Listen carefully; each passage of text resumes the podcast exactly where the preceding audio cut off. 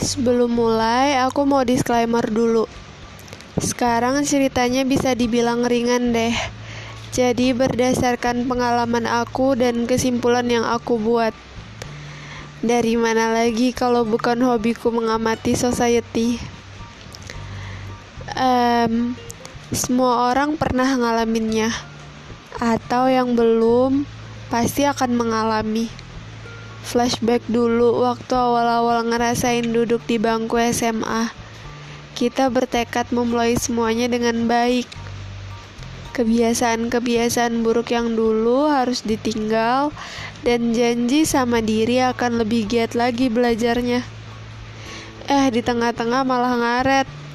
Males ah, kayaknya nggak bisa deh.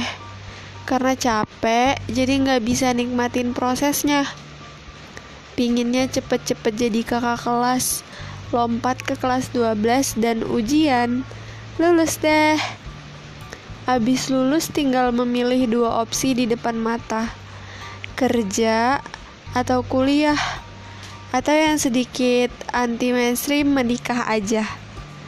Dan ternyata Coba tebak apa yang terjadi saat udah kelas 12 masa-masa menghadapi rangkaian ujian um, sebelum ujian nasional. Kenyataannya adalah kita nggak mau melepaskan status sebagai anak-anak menuju dewasa. Nggak mau kepisah temen karena udah sama-sama ngabisin waktu setiap harinya. Nggak siap untuk dilepas sendirian menghadapi kejamnya semesta. Dan, oh ya, Kebingungan dong. Jadi membanding-bandingkan diri sendiri sama orang lain. Dan lucunya, orang lain itu teman kita sendiri. Lah, tapi gimana bisa kita nggak insecure? Teman-teman di masa itu udah pada ngobrolin mau masuk perguruan tinggi yang mana, mau masuk jurusan apa. Terus kalau yang mau kerja, mereka udah tahu mau masukin CV ke mana dan banyak hal lagi deh yang buat kita insecure. Kita berjalan dan gak punya peta.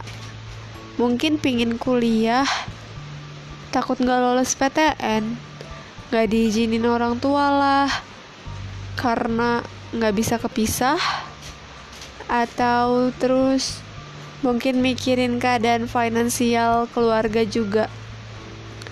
Dan mau kerja, bingung mau kerja apa gak percaya sama diri sendiri. Akhirnya overthinking ke mana-mana. Kalau kerja ada nggak ya tempat kerja yang mau nerima? Mana nggak punya siluman dalam lagi? Eh, kok siluman dalam sih? Orang dalam maksudnya. Tapi terlepas dari itu, kayaknya bener deh apa yang Nam Dosan bilang. Berjalan tanpa maps itu ternyata nggak terlalu buruk.